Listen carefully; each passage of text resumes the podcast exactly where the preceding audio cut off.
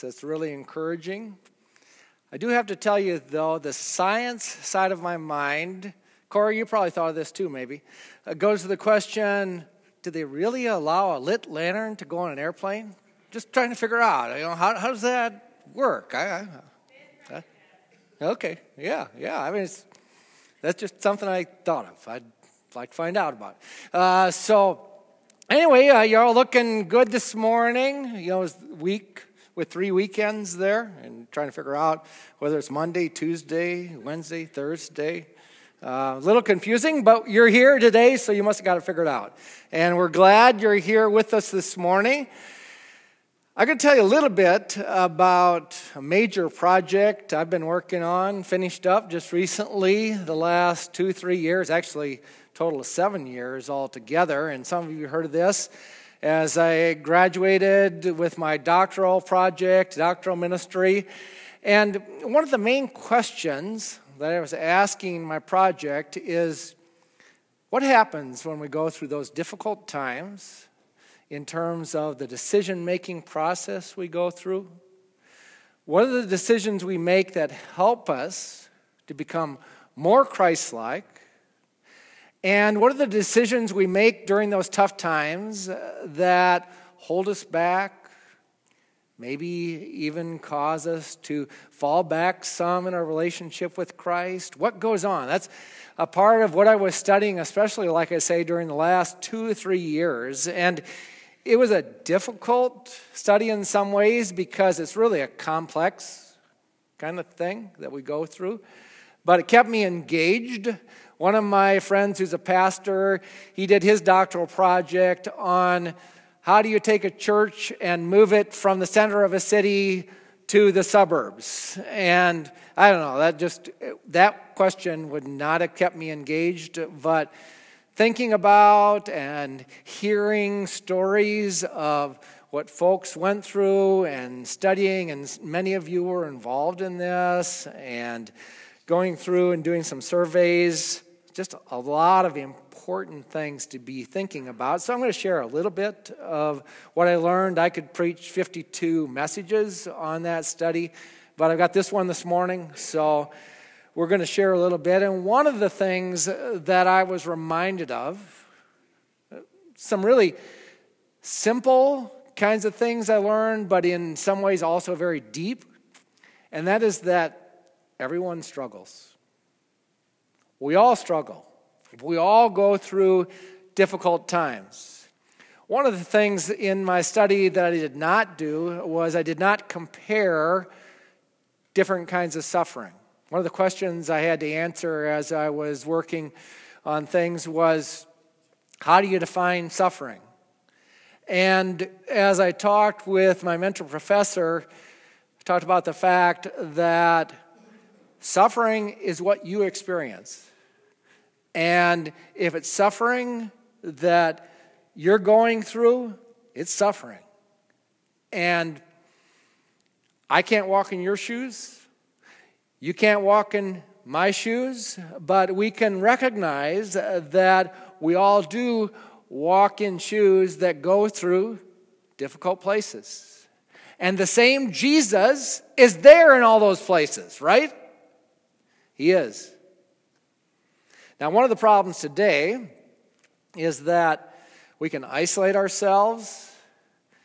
All this technology that we've got between computers and TVs and cell phones is we just kind of do our own thing. We can withdraw, and of course, that's always a human temptation and human problem. We'll go into that a little bit more later on.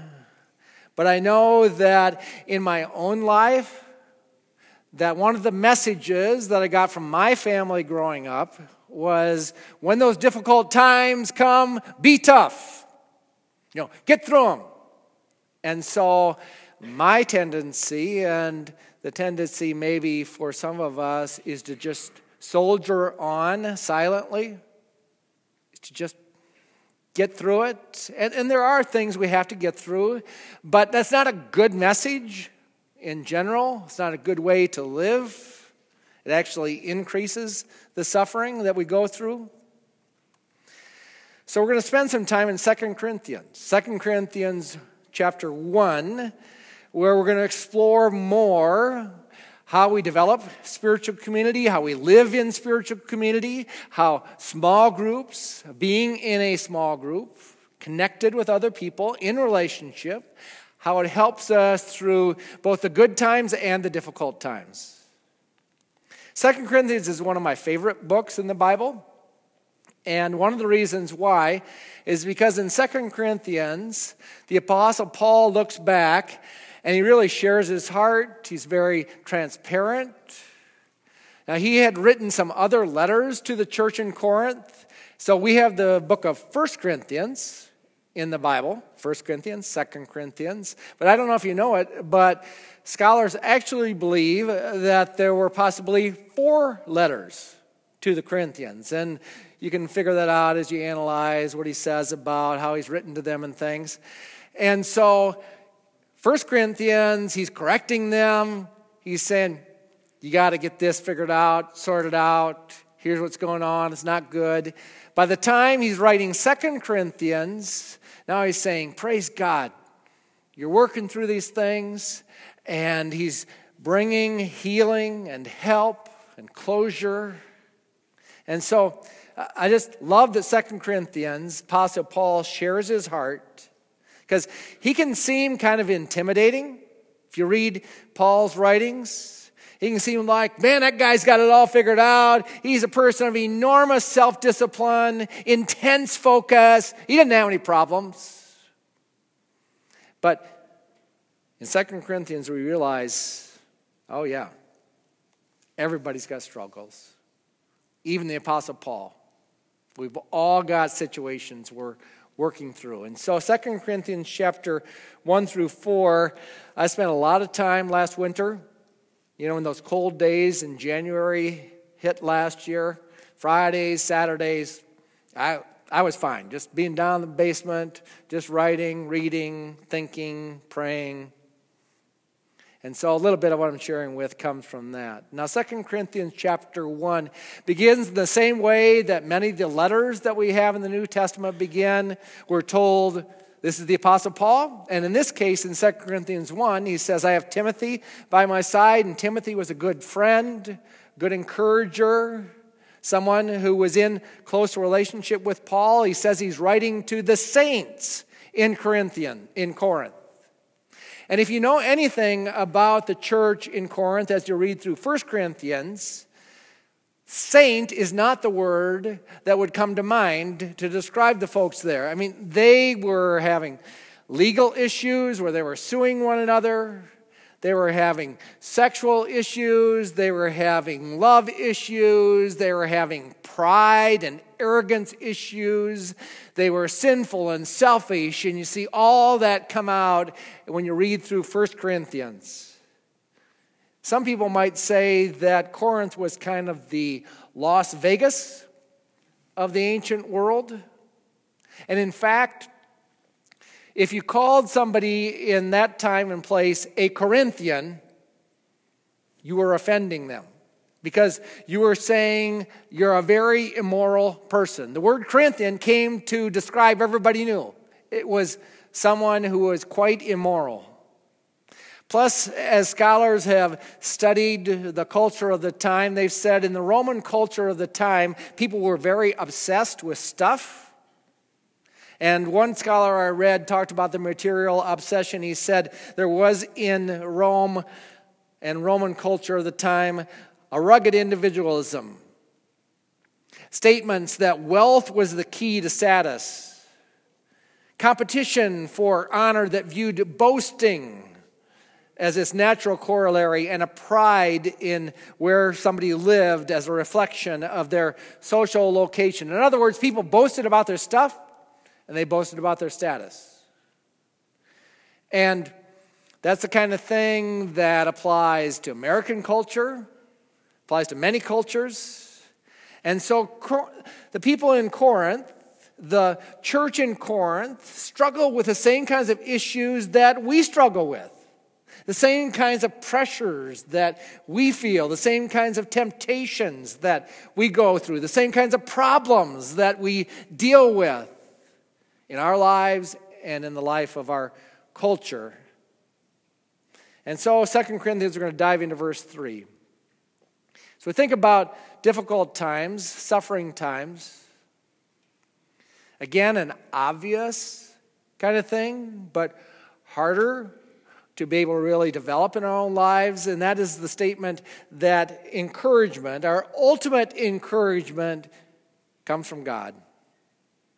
And so it begins in verse 3 Praise be to the God and Father of our Lord Jesus Christ. He's the Father of compassion. He's the God of all comfort who comforts us in all of our troubles. Now, as parents, we try to comfort our children when they're going through difficult times, but God is the ultimate Father of compassion, the God of all comfort.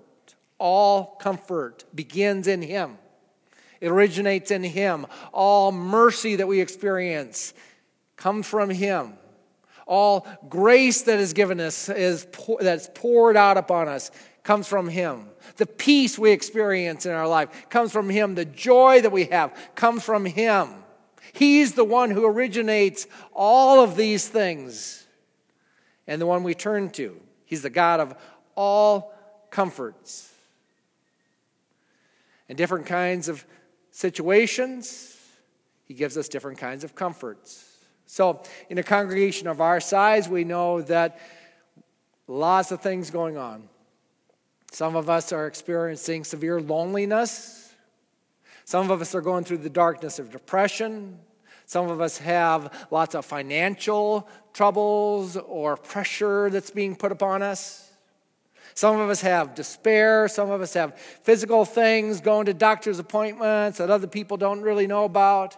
Some of us have experienced loss. And ultimately, ultimately, God's our comforter. And a part of growth, a part of growing in Christ is learning during those difficult, despairing, depressing times that God knows. He knows what you're going through. He can comfort you. He will comfort you. He wants to comfort you you're open to his comfort, if you're receiving his comfort, calling upon his comfort. And so, growth, one part of growth is learning to connect with God during those difficult times. Our spiritual community begins with God, and that's amazing. But don't just leave it there. That's what the rest of the message is about. Don't just leave it there because if we just leave it and only find our comfort in God, we're really missing a part of God's graciousness to us, which is the people who love us, care for us, or who want to love us and care for us. If, we're op- if we'll open up to them, be transparent, vulnerable to them. So we'll come back to verses 4 through 7 a little bit later in the message. Let's jump down to verses 8 and 9. Suffering pushes us, pushes us to our limits. And so the Apostle Paul confesses this in his own life. He says, We don't want you to be uninformed, brothers, about the hardships we suffered in the province of Asia. We were under great pressure, far beyond our ability to endure so that we despaired even of life. Indeed, our, in our hearts we felt the sentence of death. But this happened so that we might not rely on ourselves, but on God who raises the dead. Every indication we have of how the Apostle Paul lived is that he lived a very grueling schedule, that he sometimes would make tents, and he would utilize some of these monies for his provision for his life. He also had others who supported him and the band of missionaries that he was a part of. But a part of his income came from making those tents, and then he'd spend the rest of the day teaching or debating or evangelizing, giving counsel to people, writing letters. He had to figure out some ways to prepare some food. He had things going on. Sometimes he was persecuted. Sometimes he had people throwing rocks at him and yelling at him and doing all sorts of things that were difficult beyond the kinds of life that we experience. I sometimes think when I go overseas and talk with the pastors and leaders in the situations that they're in where they're persecuted, I think, wow, these guys really understand even better than I do the kinds of things that the Apostle Paul went through. So he says, in the midst of this, and as you think about your life as well, some of the things we experience, he says, are far beyond our ability to endure. Paul had reached the limit of his body. He, he was able to do pretty amazing things, but he was reached, reached the limit of his own body, and at times we reach those limits. Whether it's sickness, whether it's a schedule and pressures that come from work or family life that's not going the way that ought to go, whether it's marriage stresses, whether it's just not, things just not going well. There are times when we feel like I'm at my limit. Experiences that are extremely difficult beyond our ability to endure, except for the strength of Jesus in us. He says, I came to the point where I recognized I could not rely on myself, but upon Jesus, the resurrection power of Jesus.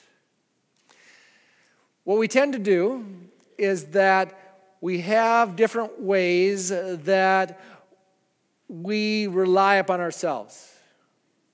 We have ways that we get through life that we've learned when we were younger. Like I told you in our family, that lesson was just grit it, grit it out, just get through it. And so that tends to be one of the fallback kinds of ways that I try to get through those difficult times.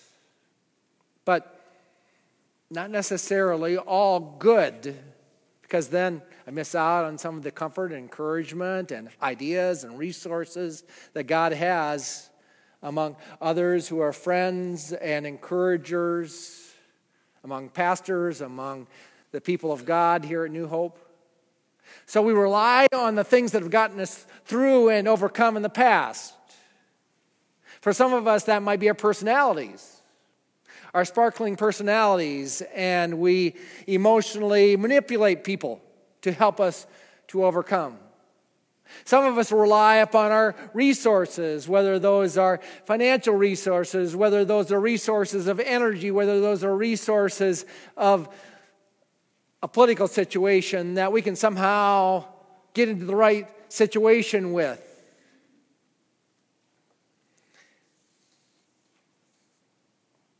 He says, stop relying upon our own resources.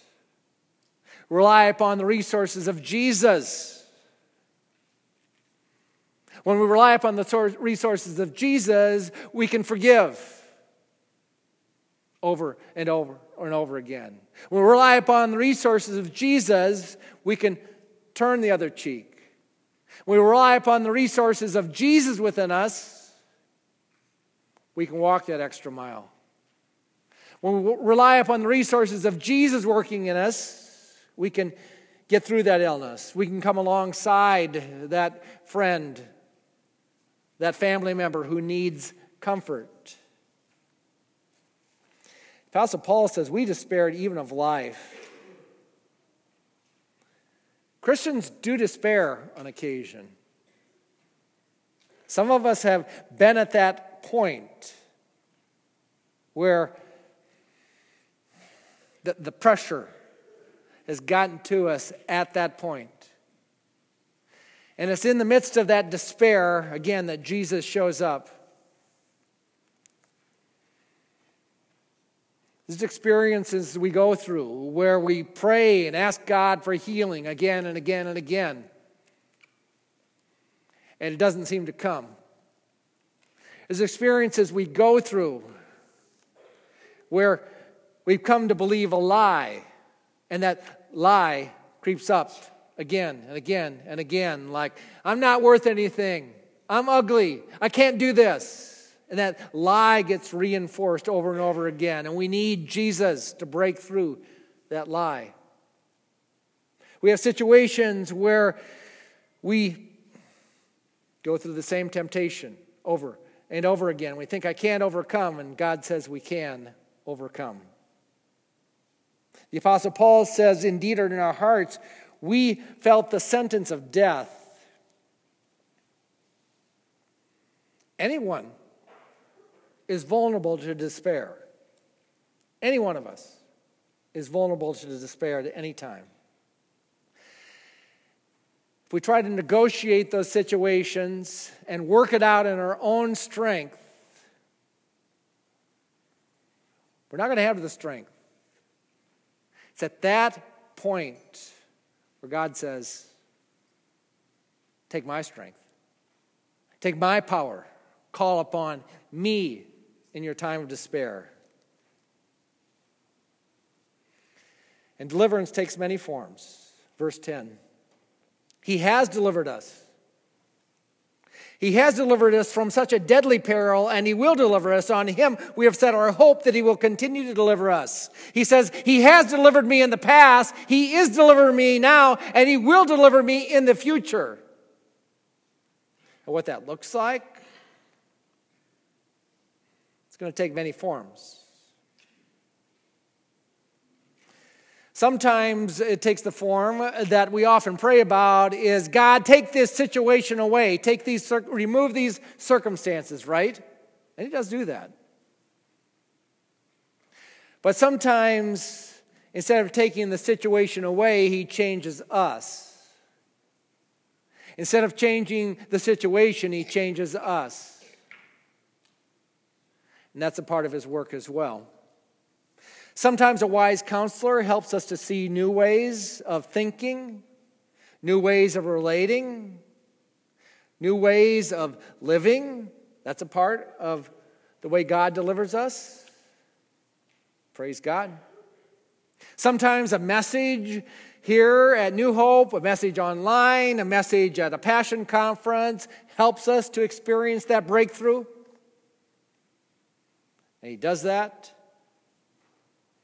helps us and delivers us.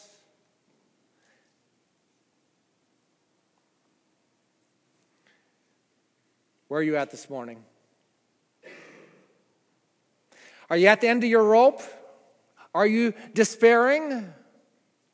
Are you calling upon Jesus to rescue, to help, to strengthen? He's there for you. He is. He is. He loves you. He does. This is part of the lie that sometimes we think, oh, he doesn't love me. My situation is beyond him. He does. He does. And deliverance also happens when we're in relationship with other people who love us and care for us. And we are indeed today launching our winter small groups. And our application is that if you're not in a group, then take the opportunity to sign up, and we'll do our best to help find a place. Sometimes some of you are connected, and maybe you're not a part of our official small group program, whether that group's two to four people or more. But if you're not in a group, we want to help connect you. And if you are in a group, then I want you to think this morning about how we can be an encouragement one to another and think a little bit more about that in the next few minutes. He says that we pray and give thanks together as you help us by your prayers. Many will give thanks in our behalf for the gracious favor granted in answer to the prayers of many. Deliverance came to the Apostle Paul, and now he's saying, Hey, this happened. You cared and prayed, you prayed and cared, and now look what God has done. And that's a part of what happens in our lives. As we care, we pray for one another, and when we pray for one another, we care. There used to be a time when we were a smaller church. Back when I first came, we were 50, 60 people, and we could easily pray for one another and care for one another in that group of 50, 60, and then we could even do that up until about 100, 150. But after that point, we recognized that we need to have small groups where we can do that one for another caring for one another, praying for one another, communicating with one another in compassionate ways.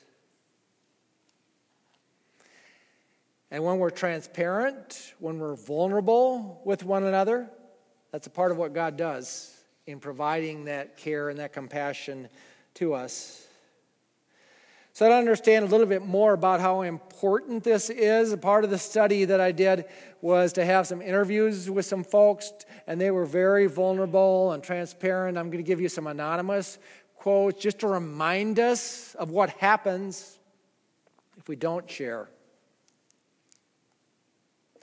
One person uh, suffered because she talked about how she had moved away from the spiritual community that she had, and the change of environment in moving impacted her life deeply. She said, Without having people with me who follow Christ, that growth and nurturing was missing, and so many of those things that are pivotal in that maturation process. Another person that I talked with said something that was not helpful was isolation. Not sharing with parents, pastors, or other Christian friends was not productive at all. Another person said, looking back, one of the big mistakes was not sharing with people. Afterwards, I was talking with someone, and she said, I wish we would have known. Community to me is where people take care of each other and you're vulnerable. You share things like that. I didn't utilize the people I had available to me. One person said that a lesson that they learned during their time of suffering was to not pull back. The tendency is to pull back, drop activities, to disengage from friendships and fellowship. This is the propensity with depression and anxiety to fight that by staying connected. We, we all have a tendency, especially if we tend to be more on the introverted side, we have a tendency to pull back and pull in. One uh, author that I read said, Too often suffering is framed as an individual issue. Such a perspective is harmful. Isolation leads to increased levels of pain, both in body and emotion. And I'll agree with that, both in my own life, in the lives of those that I interviewed and talked with. God's designed us for a relationship. We got to find a way to break through and be vulnerable with one another, encourage one another. God has designed us in that way. We need brothers and sisters who will advocate with us and speak to us of Jesus centered, gospel centered kinds of ways of growth and encouragement and not back off, not close ourselves to that. So let's go to verses 4 through 7 for our application. We can use our experiences to encourage others. That's what the word says. So we can comfort those in any trouble with a comfort we ourselves have received from God. For just as the sufferings of Christ flow into our lives, so also through Christ our comfort overflows. For distress, it is for your comfort and salvation. If we are comforted, it is for your comfort, which produces in you patient endurance of the same sufferings we suffer. And our hope for you is firm because we know that just as you share in our sufferings, so also you share in our comfort. The Apostle Paul had unique kinds of suffering experiences because of his role as an apostle, his role as an evangelist. We have unique kinds of sufferings that we go through both as believers and as people loved by God, created in the image of God. And yes, I can't walk in your shoes. You can't walk in my shoes. But the same Jesus is available to us to walk with us, to fill us with the Spirit of God. The same Jesus is available to us. You can be a help to others. You can. I know some of you think, well, I'm not very good at that. Get better at it. In relationship, in being open, vulnerable, finding out ways to listen better, to encourage, to help others. We can grow in this, we can do it. So here's where small groups enter. If you don't have a group, then we want to help you find a group. If you're in a group, want to help you do better as a group in encouraging one another, in being compassionate toward one another, engaging with others, in being real and vulnerable with one another. Final point. So, small groups are not a program. They're not a program. They're the way we do church, the way we do real life together with one another. In the Bible, small groups were the primary way of doing church. Jesus did that with his disciples. We see it in the New Testament while they went and worshiped at the temple. Then they met together in homes. And this is, this is the way we do church. Small groups on a program, churches in a program. It's life together. It's a church family of relationships. And like I say, we would love to help you find a group. If we can do that, fill out that card, share it with us. If we need to start a new group, we'll try to figure out a way to start a new group, different time, different day, however we need to do that. Be connected. Be encouraged. You can encourage someone, someone can encourage you. It's part of God's plan, it's part of what God does. Let's call upon Him, ask Him to help us to do that. Lord, we come to you on this day. We know that there are situations in life that do push us to the limits. There is suffering we go through, sometimes that only you know, but and you are faithful to us. Your mercy is new every morning.